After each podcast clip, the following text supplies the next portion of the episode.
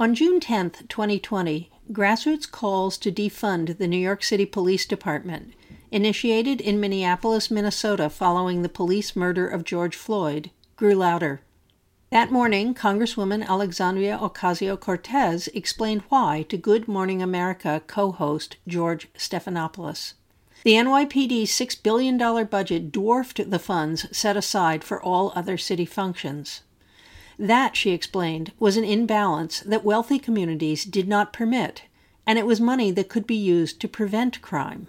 In a lot of different places in, in America, we experience very different realities with the police. Here in New York City, and I happen to represent the Bronx, I have Rikers Island here in my own district. And the New York City Police Department has a $6 billion a year budget. That is more than we spend on youth housing, healthcare, and homelessness combined in New York City. And so the problem is not a lack of resources here. In fact, um, many folks here in our community say that the problem is the opposite is that not enough resources are being put into the very kinds of social programming and investments that prevent uh, crime and social discord in the first place.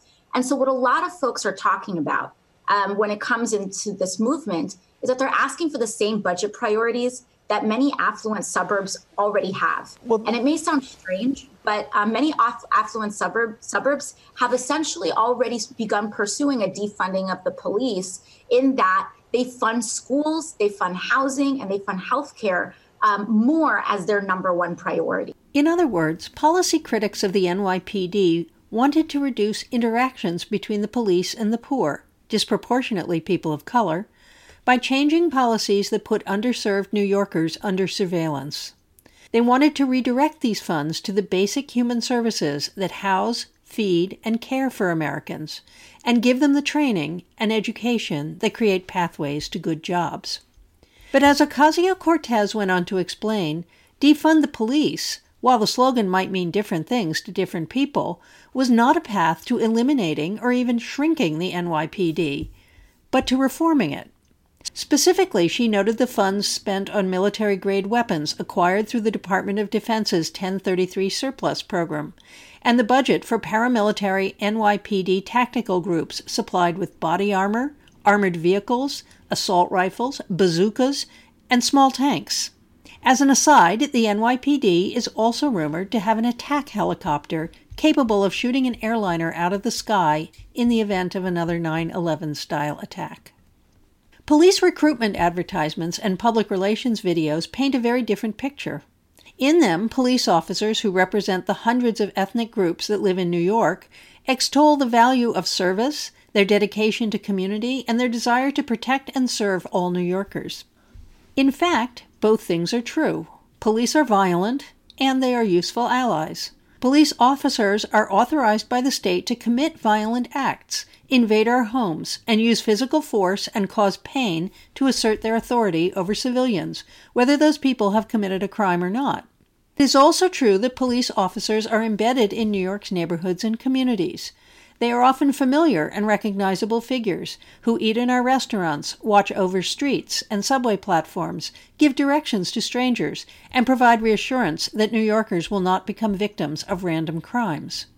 This paradox lies at the heart of the social relationship between police and citizens. While they are supposed to be the good guys who protect citizens from the bad guys, the ongoing tragedy of policing in the United States is fueled by the incidents, often fatal, in which these two categories become confused. Parents of black youth warn their children to never run in public, lest they be mistaken for criminals. Random drug searches concentrated in communities of color criminalize young people for simply hanging out.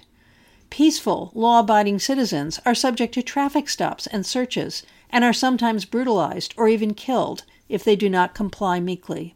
It's unsurprising that racial prejudices that are widespread in the United States would infect policing too, but they have a particular implication for the relationship between state and citizen. While white people usually believe the police to be a benign presence, people of color know they could lose their dignity, their jobs, and their lives when stopped by a police officer. How did we get here?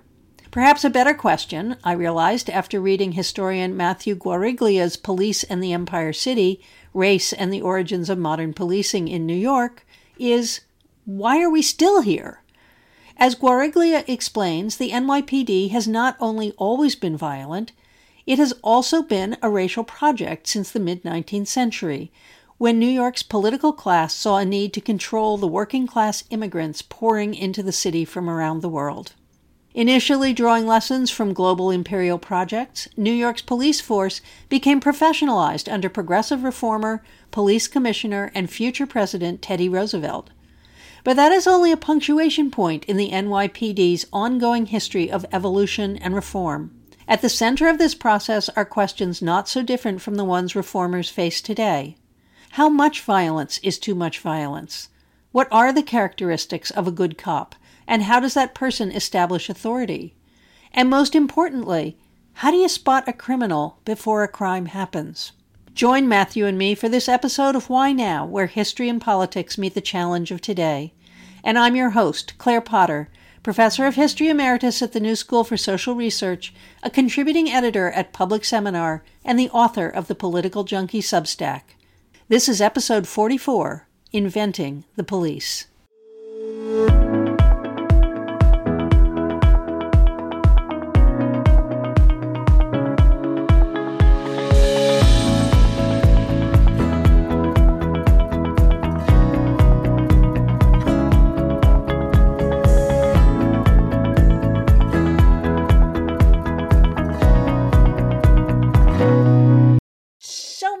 Matthew, your book, Police and the Empire City Race and the Origins of Modern Policing in New York. I just want to start by saying you obviously started writing this book well before a lot of the conversations that emerged about the police after the death of George Floyd and Black Lives Matter. What motivated you to write the book? Well, I started researching the book several years ago, and I think it was two things simultaneously. The first was reading a lot about the history of governments in general and thinking about how governments learn about the people who live inside their jurisdictions, and thinking about how sometimes when governments learn about different types of people, that knowledge that gets kind of crystallized and enshrined in filing cabinets and in policy is often rife with stereotype and with negative assumptions about people. And as I was reading about the history of governments, also I was reacting to in real time protests around the killing of specifically Eric Garner in Staten Island. And these two things kind of merged to become the origins of this book. And Eric Garner was a guy who was outside selling loose cigarettes and the police, white police, came and held him on the ground and ultimately suffocated him as he was trying to explain to them that he could not breathe. So that was actually a really critical moment, not just in terms of thinking about what police do and what is the knowledge that they bring to a seemingly random event, but it highlighted the racialization of these interactions. So I wonder if you could tell our listeners how race and ethnicity moved to the center of this book. Race and ethnicity didn't so much move to the center of the book as I got into the archives and saw that there was no policing without consideration of race and ethnicity. That from the very invention of these you know metropolitan urban police departments in the mid 19th century you know often brought over explicitly from the london style bobbies in the uk that as soon as they arrived in the united states they had a multiracial and multi-ethnic city to contend with. So questions about what ethnicities make the best police immediately there was a multi ethnic police force with Irish people and with German people and with Anglo people and Dutch people all over New York who became police officers. And people immediately had started to ask do some ethnicities have a capacity for violence that is higher than others? And is that good for policing? Is that bad for policing? What does that mean for consideration of crime in the city? And so, immediately upon the founding of the New York City Police Department, which in 1845 was known as the Municipal Police Department, they immediately had to start thinking about race and ethnicity. And this becomes uh, even more complicated when you consider that a good portion of the nation still had race based chattel slavery. And so when you think about the 1850 Fugitive Slave Act, that if a self emancipated person had fled slavery in the South and made their way to New York, suddenly it was the responsible of New York City Police Department to find them and return them, often at the behest directly of Southern enslavers and the federal government. And so, between considering ethnicity in the police department and crime on the street, and considering the intense amount of surveillance that black communities were under as soon as the police department were founded, you really have the origins of the police department that are totally inextractable from the history of race. And you really show throughout the book how police departments over time, and the New York City Police Department in particular, takes on certain kinds of national responsibilities, like the Fugitive Slave Act. It made me think a lot about the creation of anti terrorism units in the New York City Police, which is a national agenda, a federal responsibility, but then devolves to local police departments. I want to go back to something you were talking about, which is the people who are suited to be police. How is it that the Irish cop comes to stand in for policing in the late 19th century? By the, the mid 19th century, it has a lot to do with political corruption and voting because you couldn't just apply to the police force. You had to be appointed. And the person who had the power to do that was your alderman, the elected official who is responsible for your district in the city. And so often, in exchange for votes from your family, your neighborhood, your kinship network, uh, these aldermen would appoint somebody specific to the police department because it was a good job. It carried a lot of upward social and economic mobility, and it carried a lot of kind of racial mobility. It was a way to cast off your sense of foreignness if you were a recent immigrant by participating in government in the United States and in New York City. And so, in exchange for this massive and growing voting bloc, their votes for the Democratic Party, Democratic aldermen would give appointments to the police department to Irish people in exchange for their votes. And this created a police department that was disproportionately Irish that I think by the Civil War, by the 1860s, the police department was somewhere between you know 40 and 60 percent Irish, which is incredibly large number at that time. And this made native-born Americans, kind of the Anglo-Dutch upper crust of New York City, very nervous because they thought that Irish people had a, a biological propensity for graft, for corruption, and for brutality, which in some ways they thought made them bad police, and in some ways they thought made them very good police because a huge amount of policing in the 19th century was clubbing people, was maintaining order on the streets, maintaining kind of racial and gendered hierarchies exclusively through violence. And so, in some ways, the upper crust of New York society was very skeptical of Irish police, and in other ways, they were very indebted to them for their ability, supposedly, to do violence on behalf of the state. And Irish people are sort of seen in the mid 19th century as standing between real white people and black people. I mean, if you look at cartoons in popular magazines like Harper's and so on, around the time of the Civil War, you often see Black people being configured as ladies and gentlemen, and Irish people being configured as sort of these monkey like primitive creatures.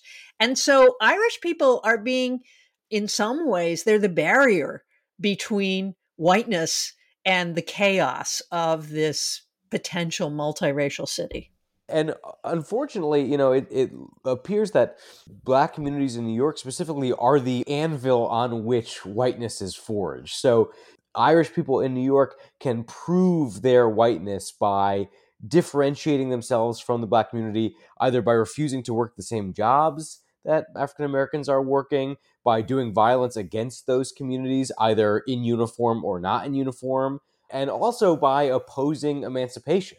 This is what the famous 1863 draft riot is about in part is you know Irish people saying and being nervous in New York about emancipation and about what millions of freed African Americans would mean for their status in society and their labor.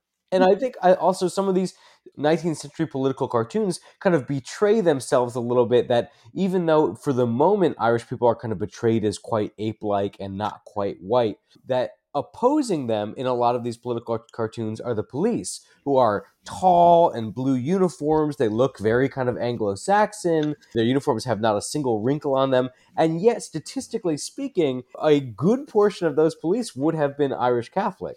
And so there you have the uniform itself kind of creating whiteness around these Irish immigrants, even as the people they are fighting are depicted as incredibly different. Right. And of course, the uniforms, and I think our listeners may or may not know that police didn't always wear uniforms. That's not something that is immediately done when police forces and constabulary units are established in cities part of police modernization is actually putting uniforms on police so that as agents of the state and the city, they are immediately identifiable as an authority. Can you talk about the uniform a little bit? So before the 1845 municipal police force, there is a kind of patchwork of, of night watchmen and constables, and and this is true of a lot of northeastern cities, and even you know cities in in the rest of the United States, moving out of the kind of early Republic period and into this mid 19th century when London police becomes so in fashion. What takes over is this thick blue wool uniform, which becomes so synonymous with policing and with representation of the United States to the extent that even by the 1890s, when the United States starts to expand its overseas empire, including in tropical locations, the Havana Police Department, when it gets remade in the image of, in part, the New York City Police Department, they export those blue wool uniforms, which have no place in a tropical climate like Havana, and yet are so synonymous with order and the state and policing that they export them overseas as well. And the late 19th century, of course, is a period in which the world is coming to New York in many, many ways. And by 1870, we see the beginning of what is going to be a mass immigration from Southern and Eastern Europe. And it happens in phases. Irish people are the people who've been here for generations. And now we've got Italians coming in, we've got Chinese coming in, we've got Jews coming in from Eastern Europe, from multiple locations in Eastern Europe. So, what role are the police expected to play in managing this new population of workers? I mean, police are are incredibly, you know, especially the NYPD administration are incredibly self aware that they have an important role in making these people Americans you know, they often say like New York State Police Department does more to make Americans than any other department of government. And it was about training people how to be American. And this is where I make an important distinction in the book between productive violence, inclusive violence, and exclusive violence. That mm-hmm. in European immigrant neighborhoods, when police hit people on the head, they often see their jobs as training them in the unofficial and official ways of being American. You are you are conditioning these people to behave like Americans, even with violence.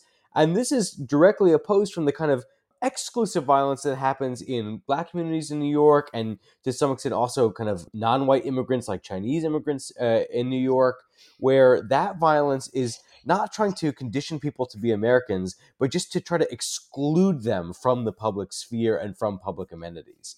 So they really understood their role as uh, making Americans, as making citizens, and making making whiteness, teaching people how to behave like white Americans. And it's not an easy job, is it? Talk to us about the normal day for a policeman in the late 19th century. What would that look like? Well, I mean, it's interesting because in attempts to professionalize and standardize the police department and reform it and kind of drum out corruption and brutality, they ended up making a police department that was incredibly ill equipped to police immigrant mm. neighborhoods in a way that satisfied even them because they were they they thought okay if the gold standard for police are american born officers who speak english who maybe received more education than the rest then we are going to tweak the civil service exam, which is the test you now had to take to get onto the police force. And if you tested higher, you got appointed. If you tested lower, you did not get on.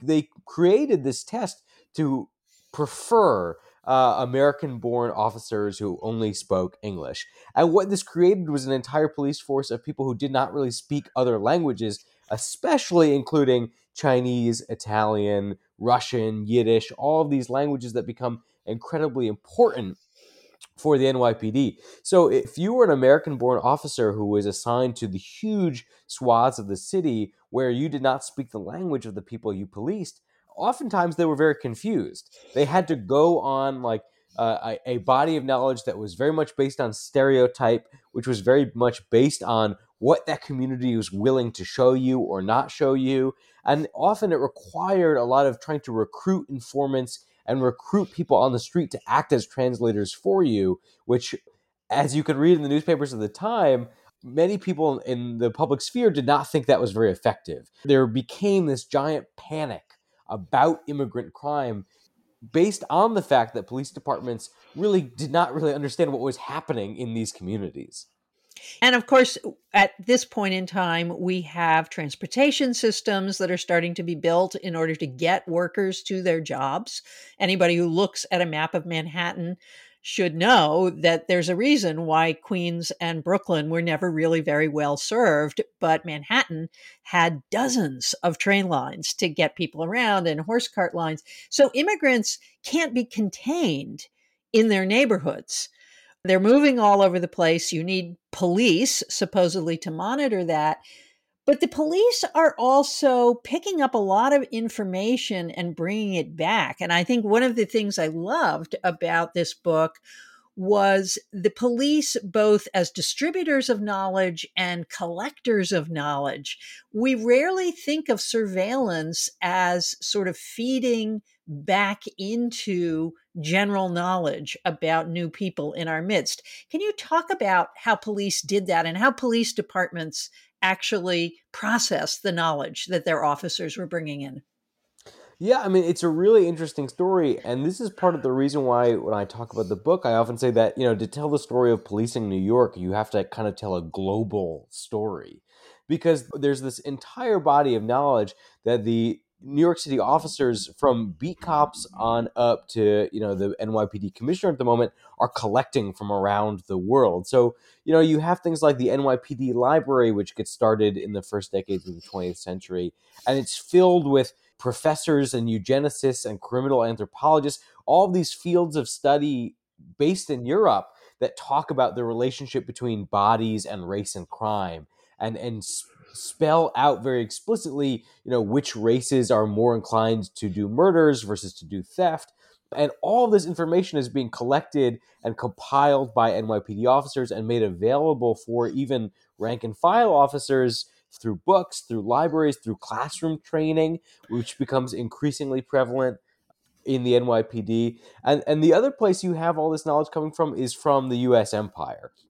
As you have a tremendous amount of officers, of ad- administrators who serve in the army, who serve in the U.S. empire in all sorts of administrative capacities, who see things like, you know, in the Philippines, how do American soldiers effectively police a very diverse archipelago of people who speak different languages from them and have different customs from them, and what works there and what doesn't, and how you can bring that back to New York to what they saw as a very similar situation of a American born white officer in a neighborhood where they do not understand the culture, they don't understand the language, and what lessons can we learn from the Philippines and from Cuba? So you have officers who are themselves going out into the world and collecting knowledge. You have this huge amount of officers who are going to Europe and embedding themselves in the police departments of Rome and Berlin and London and Paris and seeing what they can learn and bring it back. And then you also have just information and books and academic knowledge, which also come back and kind of congeal in police departments.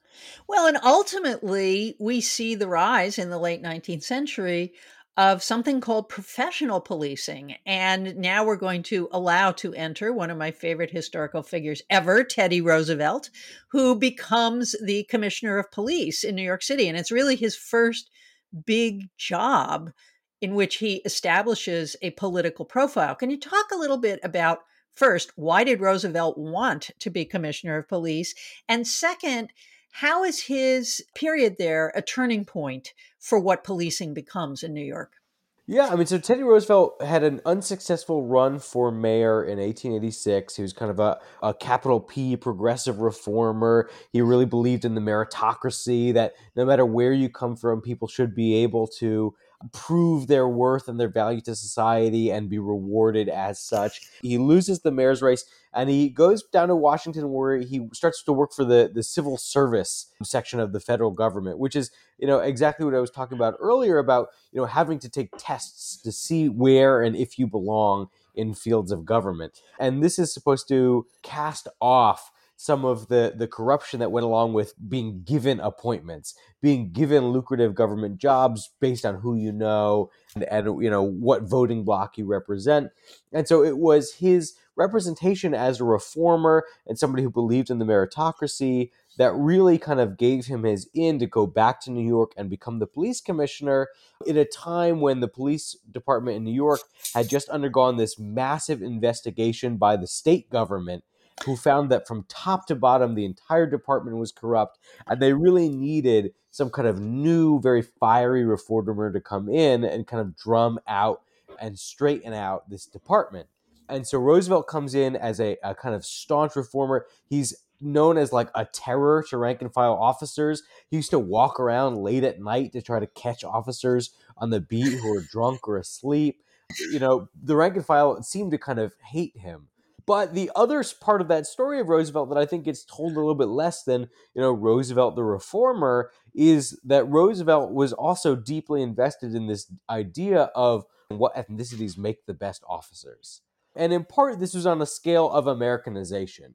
He said, you know, the Irish and the Germans are kind of the best officers in part because they've been in America for so long. They've done the job for so long. They know how to fight. They're tough. They have big, tall stature and other races of people, more newly arrived immigrants, were less good at policing. And this is kind of rife with stereotype about about stature, about size, about athletic ability. He said that, you know, kind of Jews and Russians and Italians are a little less good at being police officers, but maybe in time as they Americanize, they'll get better. At the bottom of the scale, he put Greeks, which for some reason he said that Greek people were very combative, and wherever they were police officers, they fought with fellow officers. And so he really had this idea of a meritocracy, but one that was kind of infused with a person's body and a person's ethnicity.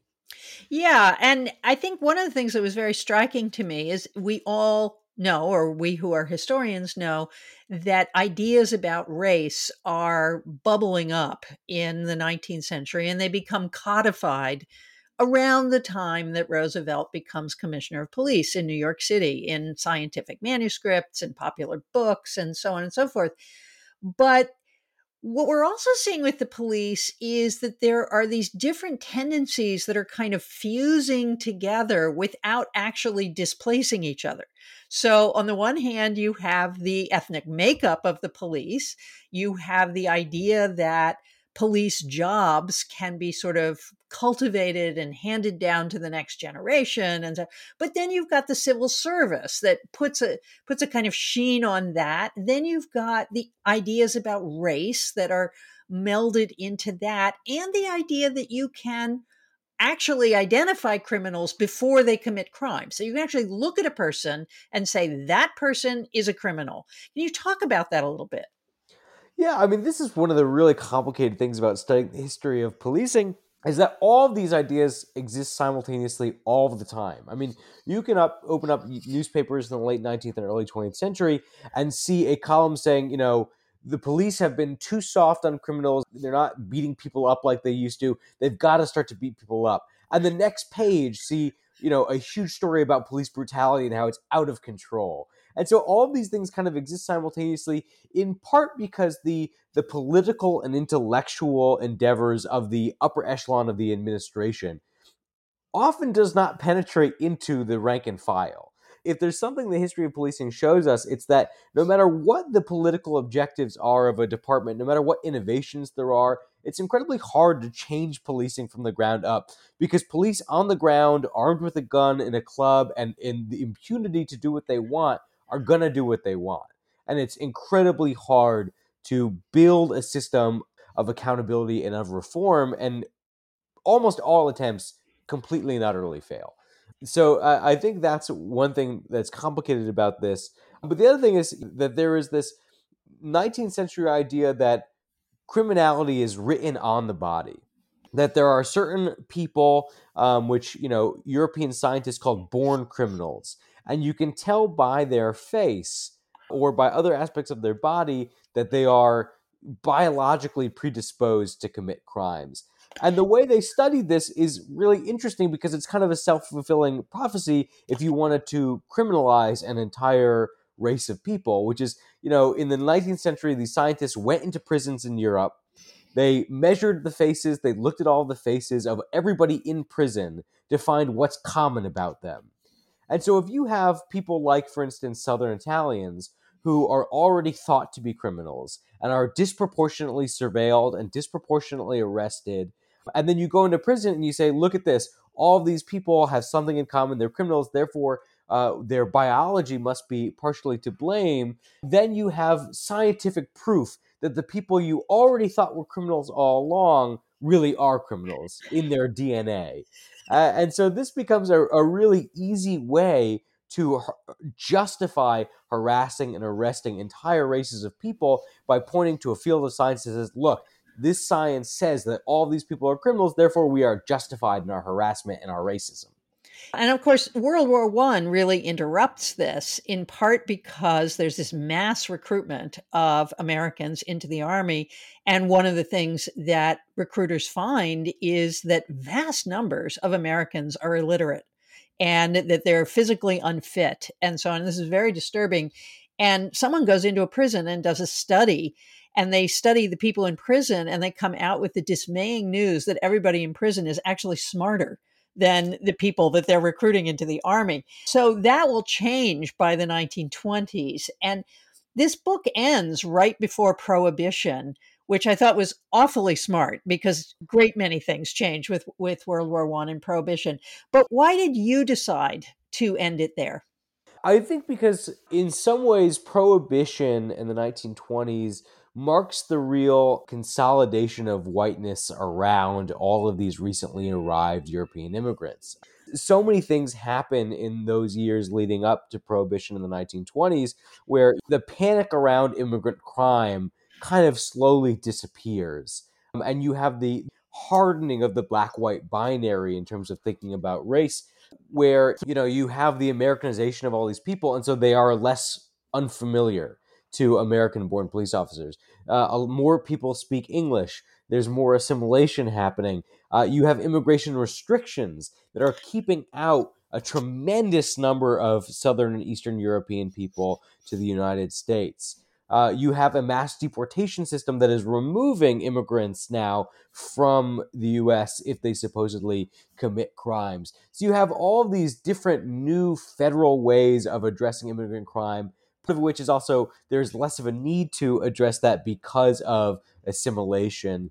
And then you have the emergence of really what I call technology based policing, surveillance based policing, where rather than have to rely on the inherent knowledge of immigrant officers to go into an Italian community, to speak Italian, to understand their culture, that gets replaced by things like the file and the filing cabinet and fingerprints. Because you don't need to be able to speak to witnesses either because they can't speak English or because they don't trust police, because there's this chasm between communities and the police. If you can go to a crime scene and find a fingerprint even a month later, that you you begin to find technological ways to replace the human side of policing. And so it doesn't matter if the suspect you're looking for is only speaks Chinese and is in Chinatown and has the respect and the confidence of their neighbors enough to the point that they won't speak to the police about them. All of these things can be replaced by you know, standardization and surveillance. And of course, this brings us back to your global theme because, of course, the fingerprinting system that gets installed in the United States is French. A guy named Bertillon, who is the person who realizes that everybody's fingerprints are different. But before fingerprints are available, they also have other ways of identifying criminals that turn out not to be as exact. But why don't you tell our listeners about those? So the Bertillon, this French physician and academic, he develops this system for identifying people where they would measure different aspects of the body. So the length of a middle finger, the distance between your two eyes, the length of your ear, the length of your nose, and they would use that to create a filing system so that if you arrested somebody before and you found that they had a two inch nose, you could go to the filing system, you could pull up two inch noses, and you could see if you know the person you'd arrested lit a fire, you could see if there were any arsonists who also had two inch noses. And this would be a way to find out if the person you had arrested had committed crimes before, was a repeat offender. But this was an incredibly unreliable system, in part because no two police officers measure the exact same way. Rulers could be off by a millimeter or two, and that would mess up the whole system. And also because you needed an incredible amount of patience and cooperation to get a person to sit still long enough to measure the distance of their middle finger. And so the system was very popular, spread throughout the United States very quickly in the late 19th century, but was also pretty inaccurate and replaced very quickly as soon as fingerprinting became a viable technology. There's one group of New Yorkers that doesn't break into policing really in the period you're looking at, and that's Black New Yorkers. Can you talk to our listeners about why that is?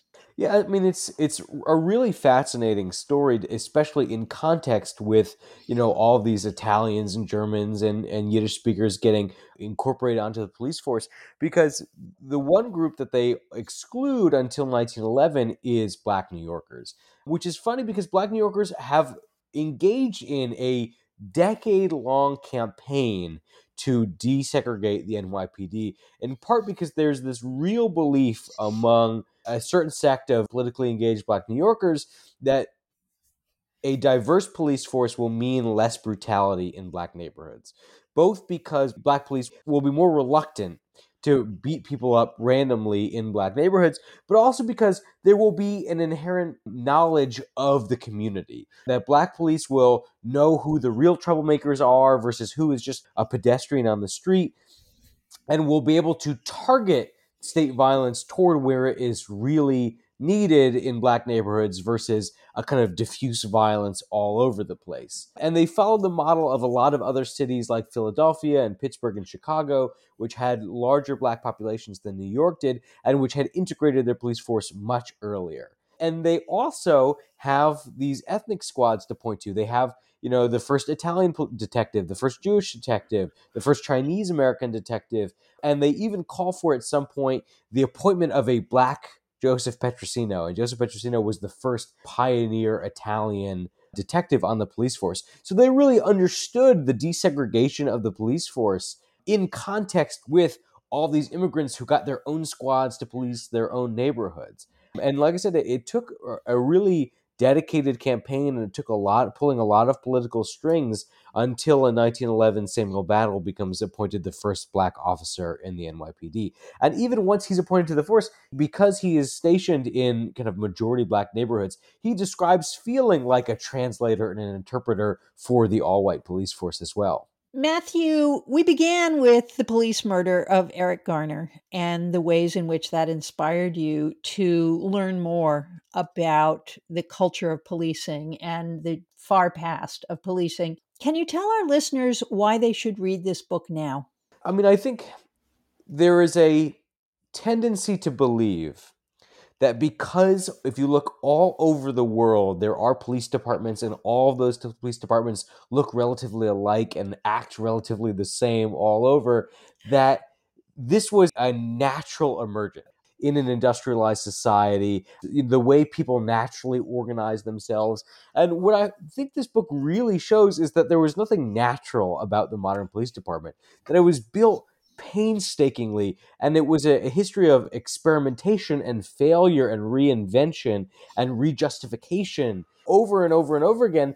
And that the primary function of it even in its early days was racial management and was management around gender and around sexuality and i think that if you look at this past if you read this book you will see that you know the, there's nothing natural about the department it was painstakingly built and built for a purpose and no matter how much we look at the contemporary department and we say that it's colorblind, we say that there's no other way we can organize society, I hope this book really shows that that's not true. That, like all other technologies, the police department is a technology that I think has generally failed at its purpose to produce safety for all, and that in the spirit of the history of the police department itself, that we as a society have a chance to try new things, to experiment with other ways of organizing society and other technologies of safety that are not this this kind of antiquated piece of technology of the police department, which is 150 years old and which has really failed to account for its history of racial management.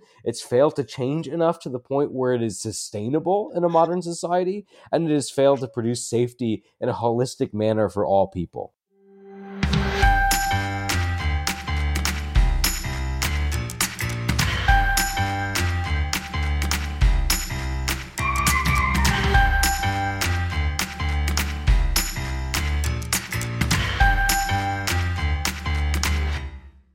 And that's it for today's show. Thanks for listening.